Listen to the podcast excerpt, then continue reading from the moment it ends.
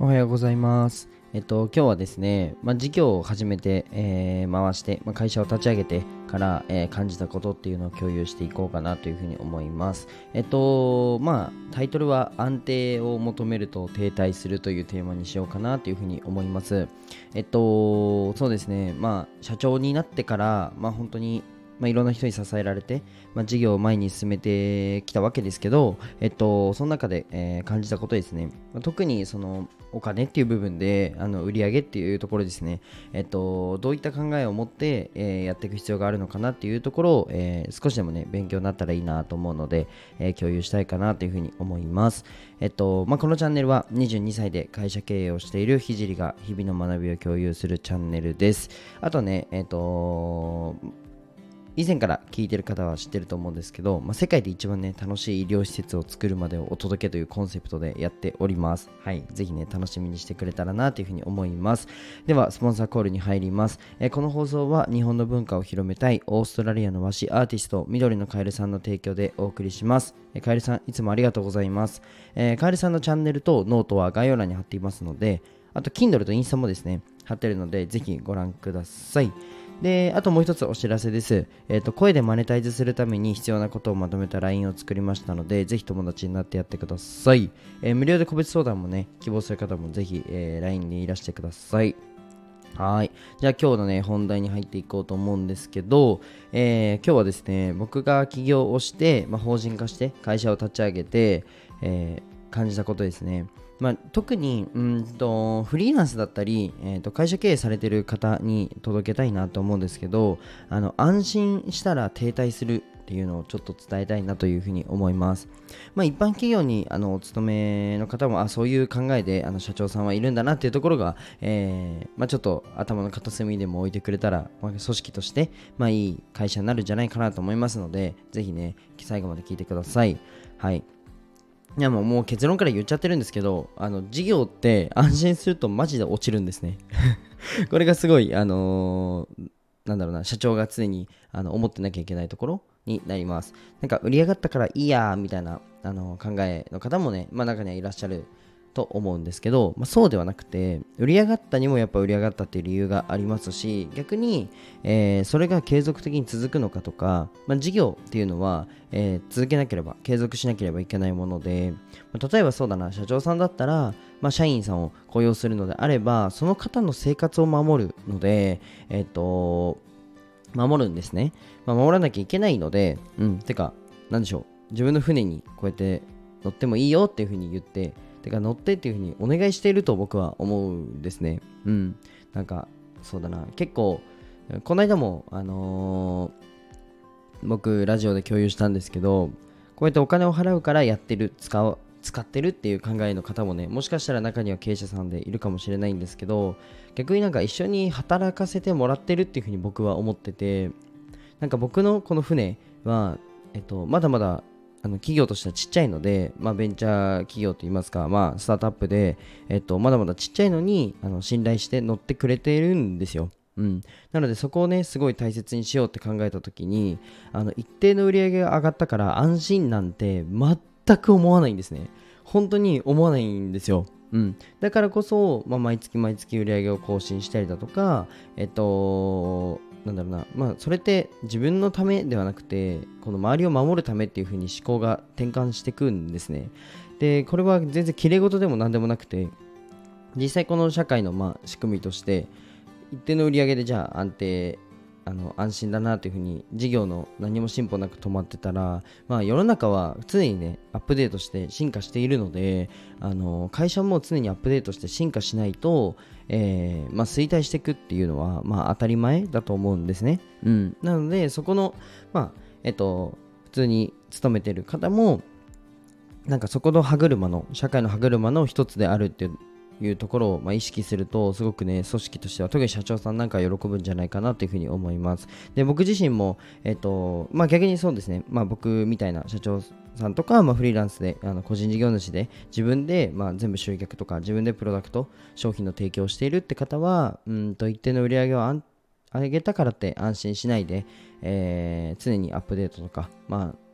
していったらいいんじゃないかなっていうふうに思います特に僕なんかは集客の方法ですねもう1週間同じことやってたら不安になります はい。これちょっと異常かもしれないんですけど、いろんな新しい打ち手っていうのをどんどんどんどん増やした方が、まあ、企業としては大きくなるので、いろんな打ち手をあの1週間に1回は更新してます。はい。皆さん生活で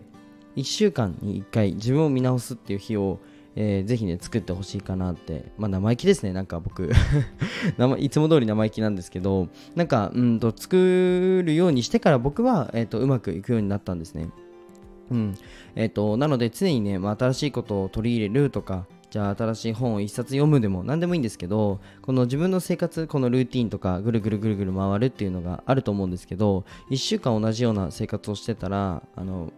事業で言うと結構やばいと思います。はい。危ないかなと思っております。まあ、もちろんね、あのゆったりとしたその生活というか、うんとライフスタイルもすごく魅力的なので全然いいんじゃないかなと思うんですけどこと事業においては、まあ、1週間うんまあ1ヶ月同じだとしたら売り上げは必ずあの翌月は落ちるかなと思っております。それぐらいの危機感を持ってどんどん新しいことを吸収していろんなことに挑戦していく方が、えー、企業としては成長するので逆にチャレンジして売り上げ落ちちゃうみたいなこともあると思うんですけど、まあ、それはあのこれやったらダメになるっていうデータが取れてるだけなので全然問題ないんじゃないかなっていうふうに僕は思ってます。はい。なのでね、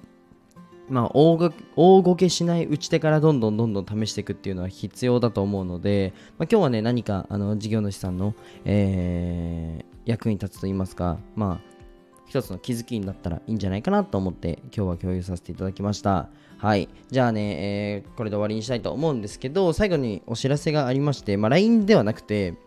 僕主催の、え僕主催というか僕の会社主催のアートのイベントをやります。はい。パチパチパチパチということで、あのー、前回もちょっとお伝えしたんですけど、えっと、10月の14、15に、えっと、越谷のレイクタウンですね。埼玉県の越谷市、越谷市ってところがあるんですけど、そこの、えー、レイクタウンですね。はい。なんと、イオンホールを抑えることができました。はい、パチパチパチということで。はい、そうなんですよ。で、越谷のレイクタウンはちょっと僕嫌な思い出しかないんですけど、そのサッカーチームが僕、越谷で、えっと、クラブチームに通ってたので、えー、すっごい走らされたんですよ。越谷レイクタウンってもうバカでかいんですけど、あの、一周本当、なんか何キロか、あ3キロぐらいか池、えーと、越谷レクタウンの隣にあの池があるんですけど、そこの池が一周なんか2キロだか3キロだかするんですけど、なんかそこ100周してこいみたいな感じで言われて、はーいとか言って あの、えって今、100周みたいな思ったと思うんですけど、あの、ガチでやってました。はい。で本当に朝から晩までずっと走らされてたっていう思い出のあの地なので、ぜひね、あひじりくん、ここで中学生の時走ってたんだ、10年前のひじりくん、10年前じゃないか、8年前ぐらいかな、のひじりくんはここでずっと走ってたんだっていうふうに思っていただけたら、えー、楽しいイベントになるんじゃないかなと。全然違うな、告知の仕方。告知の仕方全然違いますね。はい、下手くそでしたね。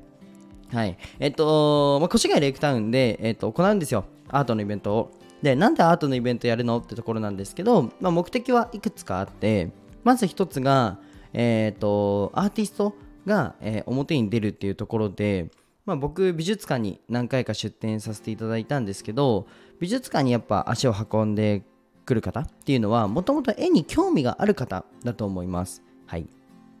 もともと絵に興味がある方が来てくれるので、なんだろう、アーティストとしましては、絵に興味がある人だけに思いを伝えたいわけではないんですね。えー、例えば僕で言うと、うんと、もともと福祉が好きというか、うんと、障害の偏見をなくすというところを夢、目標に置いて、えっ、ー、と、事業もやってるし、絵も描いてるし、看護師も取ったしっていうところで、えっ、ー、と、僕の目的は、うんと、絵に興味がある方に思いを伝えたいわけではないんですよ。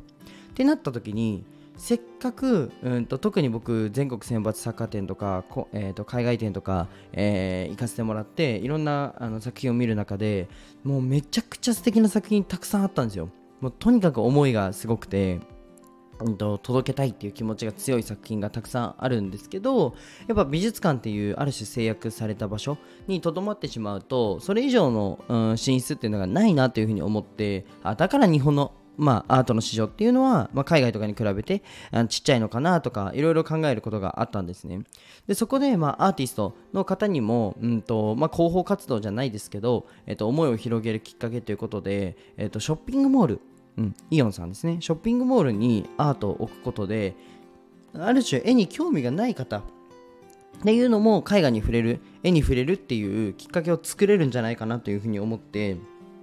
今回はあのー、まあ、ビジネスとしてあの売り上げがめちゃくちゃ上がるっていうようなビジネスモデルではなくて、あのー、ほぼほぼ非営利みたいな形で、えー、やろうというふうにあのうちの会社で立ち上がりました。それでアートのイベントをまず一つね目的が、え、アーティスト様が輝ける場所を作るっていうのが一つですね。でもう一つが、えっとまあ、多様性文化の促進というところで、まあ、社会貢献をしたいなというふうに思っております。えっとまあ、出展するアートですね、まあ、個性を表現することが許される空間って、まあ、アートだったり音楽だと思うんですね。まあ、そういったもの、えー、自分が個性を出す、まあ、エゴとかマイノリティの部分を出すっていうところが、まあ、許されるのがえー、僕はアートだと思ってて、まあ、一方で社会はうんとある種制約とか、まあ、資本主義なのでルールだとかいろいろあると思うんですよ。なので自分の思いとかをあんまり強く出せないなっていうところもあると思うんですね。でもそんな中アートとか、えー、音楽とか、えー、まあ、そういったものは